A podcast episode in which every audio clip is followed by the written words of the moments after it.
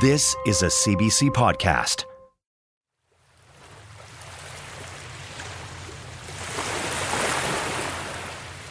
The ocean has a way of drawing us in, doesn't it?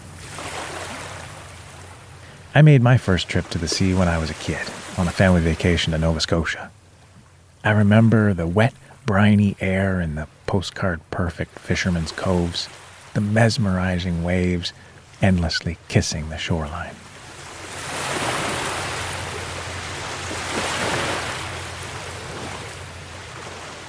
Course, as beautiful as it is, anyone who lives or works by the ocean knows you can't underestimate the power of the sea.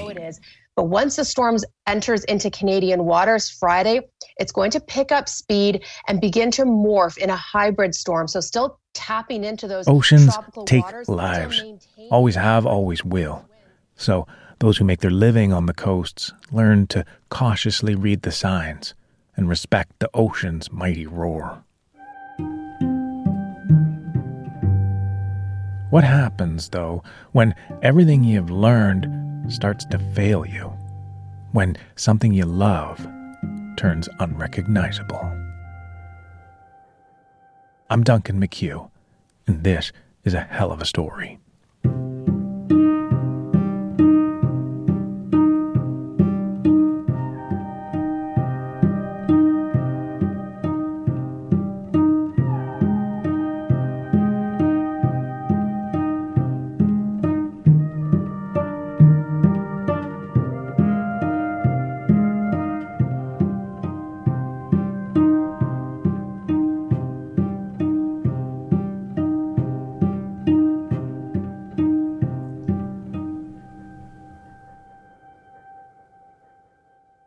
Hurricane Fiona keeps gaining strength after hitting Turks and Caicos. It's now a Category 4 hurricane, packing winds of 215 kilometers per hour as it heads north towards Bermuda. And it is expected to reach Canada's east coast by the weekend. Hurricane Fiona slammed. Residents of Port aux Basques, Newfoundland, have seen raging seas and roaring winds before, but no one was prepared for post tropical storm Fiona last fall.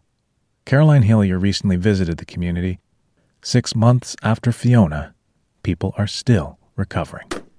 Here's her story. Hey! well, they're having a shooting contest, four net skis. One of the highlights of the Port aux Basques Winter Carnival is this shooting contest. what is this? You're keeping score? Uh, yep, keeping tally on who's hitting what. Winter carnivals are a big deal in small town Newfoundland and Labrador. Highlights include a Miss Winter Carnival pageant, fishing derbies, snow sculpting, and shooting contests. All basically is we're just sh- shooting skeets and it's just all like pretty well target practice. that's it, not for you. The carnival in Port aux has been on hold for a few years, but this year, one woman was determined to bring it back. Okay. I'll call you and I'll pick you up after. Valerie Clark is a busy woman who knows everyone in town and probably has their phone number. Hello. Good morning to you. How are you? She was away in St. John's when Fiona hit and came back a week later to a whole different town. Here's where we live. This is our house in here, and we had a bit of damage. Uh, Valerie is a volunteer at the Lions Club, which has a mission to serve the club raised hundreds of thousands of dollars to help Port aux Basques rebuild. But now Valerie is working on rebuilding the town's sense of community. The best way I think that we can help our area right now was to host our winter carnival again and to see um, people smiling. That used to be uh, Ozzy Coffin's house, that one's gone. That was Vanessa's, that one's gone. That's her mother's house or grandmother's house. Houses here are scattered along the shoreline in a haphazard but picturesque way. Your front yard could be your neighbor's backyard. Most houses were here when the winding roads that connect them were just footpaths. The land passed down generation to generation. Yeah. Barb Collier's house was right here. This is the version of Newfoundland and Labrador you see in tourism ads. The house's placement looks random, but it's actually strategic. Fishermen needed easy access to the water and their fishing stages that were dotted along the coast here before Fiona washed them away. Swept right out to sea all together, right? Barb Colliers, the waves came in and it took it from underneath. You know, the water line is completely different from what it was, the shoreline, right? Just look at the devastation this way, like. These houses are some of the 102 homes in Port aux destroyed by Fiona, most set to be demolished in the spring. Hello. Good morning, Lionel. Lionel lives here. Okay. You really do know everyone, don't you? Oh, yes. all about it. Were you home that morning? Yeah. Yeah. She's with uh, CBC Radio. Oh, okay. Yeah. Yeah. So you you were home when it happened, and then you had to evacuate. Oh yeah, we had to uh, go next door. Well, I didn't. We got no windows in the back of our house, so we didn't know that these houses down back had washed away. Uh, never thought I'd see uh, water do that kind of damage here. Yeah. I've lived there all my life, so like I mean, the waves were coming over there. They were like uh, just 70 feet in the air, just pounding in that. Just and it was just like you had a job to stand up, you had to dodge debris, and on and on. So it's just crazy. It's just like Can you imagine if we didn't have Channel Head to break that oh, water? I know. I, Huh? I I don't know. I mean, it just came in there just like uh, a bowl, right? It just came as it, as it kept coming in. It rose up higher and higher, and of course it got into the end of the cove, right? Well, as I keep saying, when I get if I stay here, I will have a bird's eye view right to North Sydney because all these houses are supposed to be going. But Lionel isn't staying. There's a for sale sign up in his window. If the house sells, and he thinks it will, he's moving out of town and away from the water. A decision made after Fiona. Came and I seen all the debris around my house, and I was very thankful that I was not one of the ones that lost my house. Don't get me wrong, but it was also one of the feelings that well, you had a survivor guilt. So we actually got out of town for three days up to our cottage. We don't normally go to our cottage in, in October, late October. But we went up and stayed just to, just to get away from all of the all the things. I mean, we lived we lived there. That house wasn't torn down till January. That one that Valerie showed you. Yeah. That was like, look at that every day. Every day, a reminder every day to see this house. Uh, where are you going to move? Uh, Pasadena or Corner Brook or Deer Lake, somewhere inside where there's no, where there's well, nothing get away from wind, but get away from the water. You know. Okay, well, thank you very Oh, no much. problem. Sorry we uh, held you up from the post office. It's okay. I'll still catch the mail. While 102 houses were completely destroyed, 250 others are badly damaged but salvageable. You know, million dollar view, right? Yeah, and everybody, that's what everybody thought. Like, We're driving to where Patty Munden used to live. Her house is one of the 102 set to be demolished. So this is Patty's house. You've been in here before, have you? I've never been in, in the, actually inside of it. Hello. Good morning, Wesley. Patty Munden's home is a home with history. it was just a gathering spot. This was the gathering spot for our, for the Munden household. Like everybody came home from holidays. Where did they come? Here. Like this was home to not only us, all our all of our family. Wow. I've never been in your house, but this is not the time to come see, is it? Oh no, this is not a good time. But no. Oh, wow. yeah, Even if you've seen the photos and videos of the destruction, seeing it in real life is pretty jarring.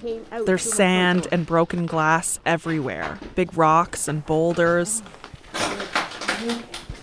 I am speechless. This is just. Through a wall of now broken floor to ceiling windows, you can see the open ocean. The sounds of outdoors are indoors seagulls squawking, waves rolling. A bird flies inside, then out again. Snow blankets parts of the floor. There's a mattress in the kitchen. Patty has no idea where it came from or whose it is. holes and big pieces of wood in our living room. Yeah. Um, Patty is a decorator. She'd swap out her table linens and pillows every season. Today, a smattering of that decor remains. Bits of Christmas and Thanksgiving are thrown everywhere. look, they busted out those windows. The wallpaper and paint are peeling. A wingback chair and couch are toppled over. And out. Yeah. Patty and her husband Rick escaped their house with their two cats just before the ocean came rushing in. The woman next door that was in our rental property, her husband was out looking at the ocean. And I was up in the front of the yard with, we were like ready to go. And I heard her screaming, but I thought she was screaming at her husband because I could see him over on the side of her house. But she was screeching at my husband. And when I looked, I saw Rick coming around the corner. And when he came around the corner, then we heard the beat and the bangs and the crashes and the whatever. The first wave that came before the big one had knocked him. And he, there was a, a, a railing like a, the fence out there. He grabbed onto it and it beat him up against the side of the house. So he was bruised from his ribs down to his waist. But when he got, he kept running. He didn't fall. He kept running. If he had fell, he would have been washed out.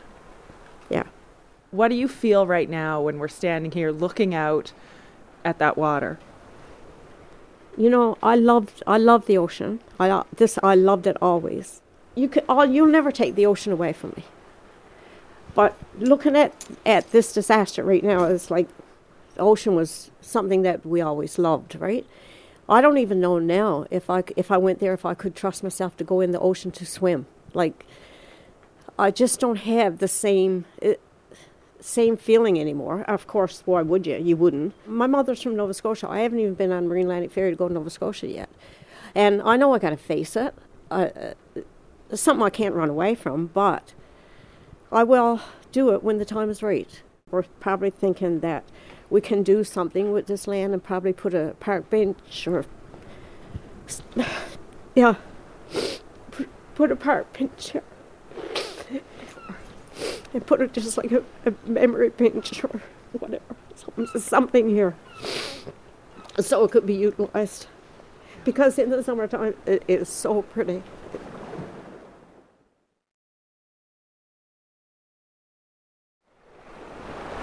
Patty Munden has accepted her financial compensation offer from the province.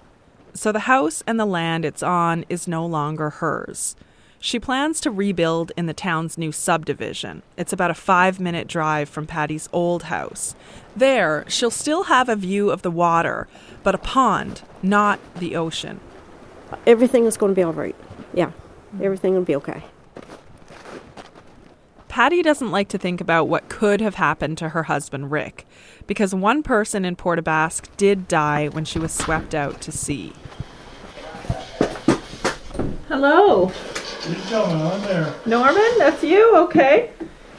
Norm Hinks is staying in a senior's cottage beside the hospital. Today, rabbit stew is boiling away on the stove. A camouflage couch sits in the middle of the living room. A reality show about hunting plays on a muted TV. A single photo, a selfie, hangs on the wall. Yeah, she would never let me do a selfie. She wouldn't? No. And that Wednesday morning, we were moose hunting. I said, let's do a selfie. She said, okay. So I took the picture. She let me look at it. And, oh, she said, we got to smile. Take another one. That selfie was one of the last photos taken of his partner, Thelma Lehman. I heard this awful noise. And she came in. She said, You better get up, she said. Uh, your small boat is gone and the bo- aft the bottom patio. And I said, Come on. And I said, Come on. I said, We got to get her to. You go move your boat. She said, I'll be fine. And that was the last words. You go move your boat. I'll be fine.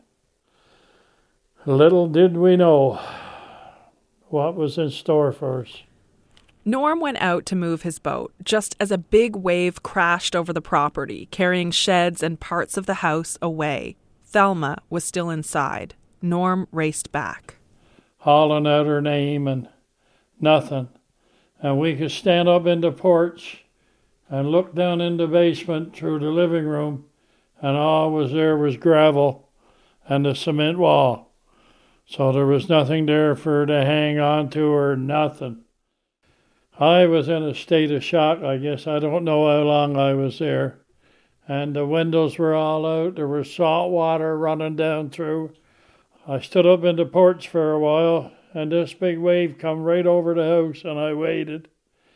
Thelma's body was found the next day. She was Norm's best friend, his hunting partner, and the love of his life. There'll never be another one like her. I miss her so much. It's it's hard. We've been together 22 years. We also went together in high school.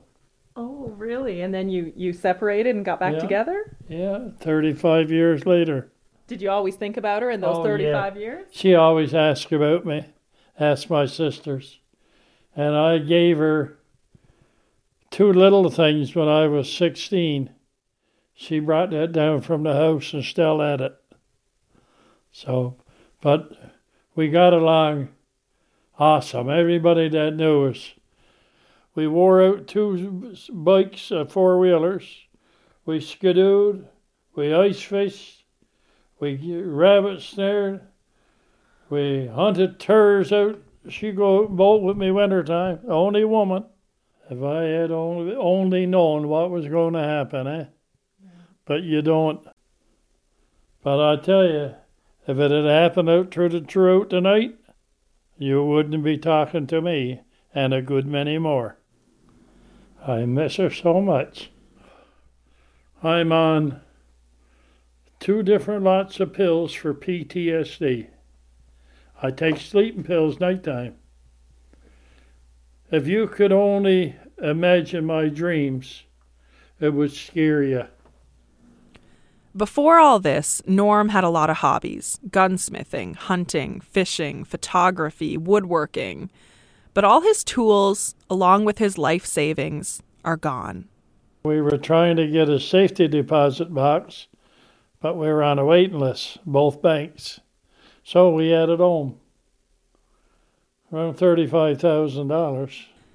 Being cooped up in this apartment isn't doing much for Norm's mental or physical health. I wish I had the boat today.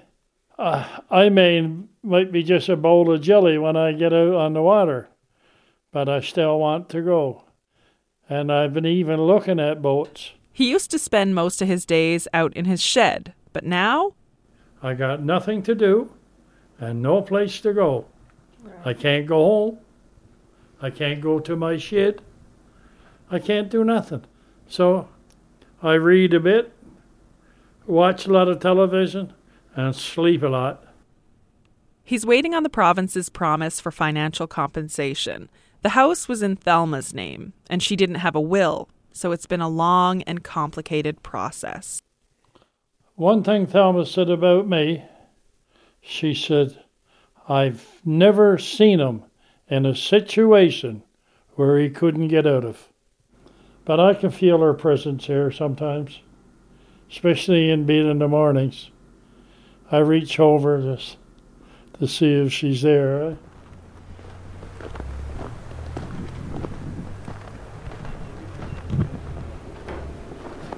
Take these, buddy. Okay. See you later. Signing up to be the mayor of Port Basque is supposed to be barely a part time job.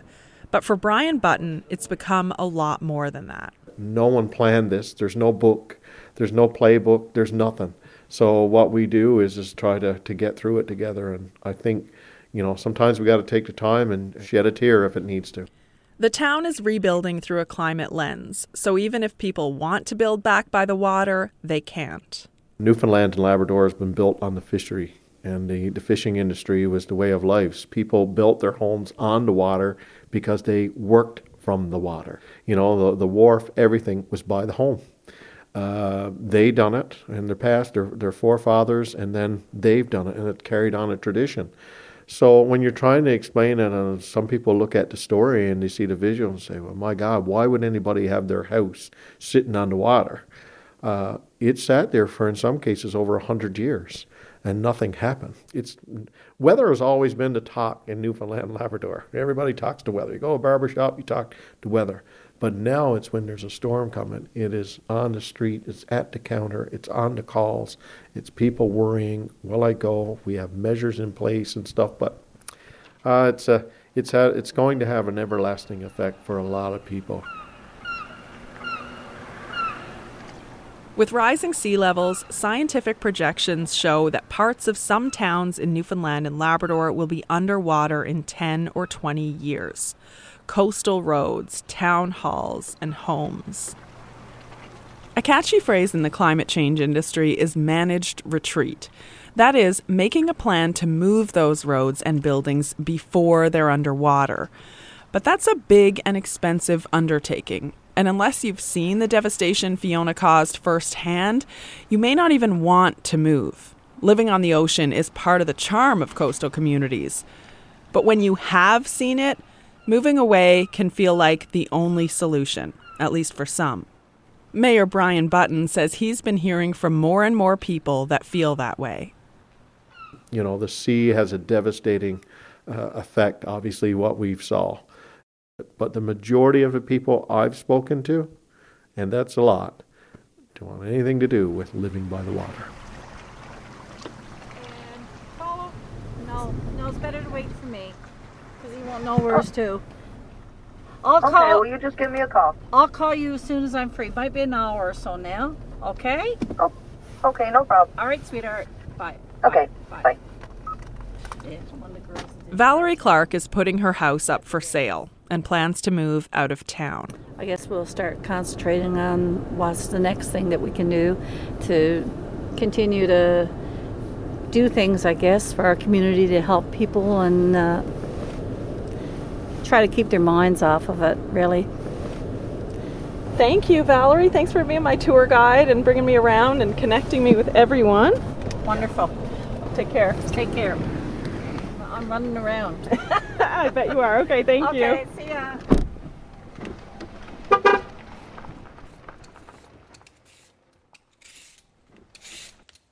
Norm is peeling carrots and turnip for his rabbit stew. We don't get sick. We don't get colds or flus because we're eating, you know, fairly healthy. I say we, me now. Norm doesn't know where he'll live, only that it won't be by the water. But when I dwell on it, it just sometimes I wonder if life is worth it all. I'll be 74 my birthday. There's not much to look forward to. But I am going bear hunting in May. He knows Thelma would want him to keep pushing. Thelma always wanted Norm to write a book about his life. And I had it started. Had it on the computer at home. And Thelma was going to go in and correct the punctuation and do it all for me. But we never got down to that. The computer is gone. So are all his old diaries and hunting logbooks. Thinking about getting a recorder, record it verbally, and perhaps get it done off after. He still wants to write that book. Thelma already picked the title Adventures with Norm.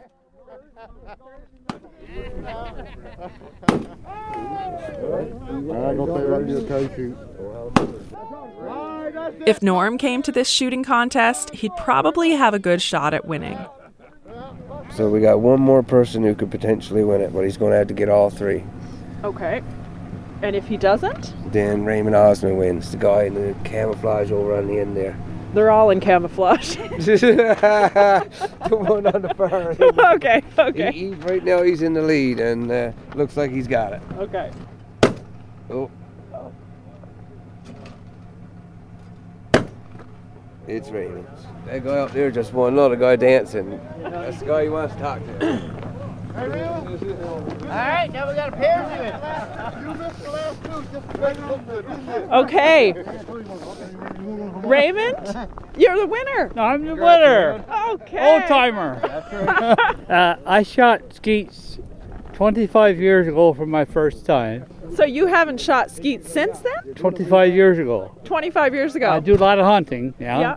Well, congratulations. Thank you very much. And when you came out today, did you think you were going to win, or no. did you just come out for no, some fun? just just came out for get outdoor. I'm outdoor. I love the outdoors. For every person who plans to leave this town, A lot more plan to stay. It's starting to come around a bit, but there's still a lot of sad people out there. I mean, it's a good place to live. I mean, I wouldn't trade it for anything here, so it's a good place to live. I've noticed the tides are still a, a bit different than they were like over the years. I live very close to the water too, and I can tell the difference in the tide when it gets high. Now it's it's usually higher now than it usually is. Yeah, I believe in climate change. I tell you that. One one thing, everything is changing. Even when I'm hunting and fishing, I, I can tell the difference. Okay. Well, let's uh, let's go see your prize. Okay. Congratulations there, Raymond. This is your uh, 12 gauge pump action winner of the uh, skeet shoot for Winter Carnival Port aux Basques and Delta Waterfowl. Thank you very much. Changing coastlines have changed some things here, like where people will put their new homes. But it hasn't changed everything. Perfect. Nobody needs that to be the Hey, boys, you want to get a picture? You're done. You're done. That doc by Caroline Hillier of CBC St. John's, and thanks to the team at What on Earth. As we listened, I was so struck by that small comment at the end, the fella at the skeet shoot who said, I believe in climate change, I'll tell you that. Spoken like someone who knows. Our coasts are now the climate front lines. And that's it for this week's Hell of a Story. The show is produced by Tanera McLean, Julia Poggle, and me. We're part of the CBC Audio Doc Unit. And hey, how about giving a warm and fuzzy to your favorite audio doc maker? Rate us or review us. We read them all, and it helps people find us. I'm Duncan McHugh. Chi-miigwech, thanks for listening.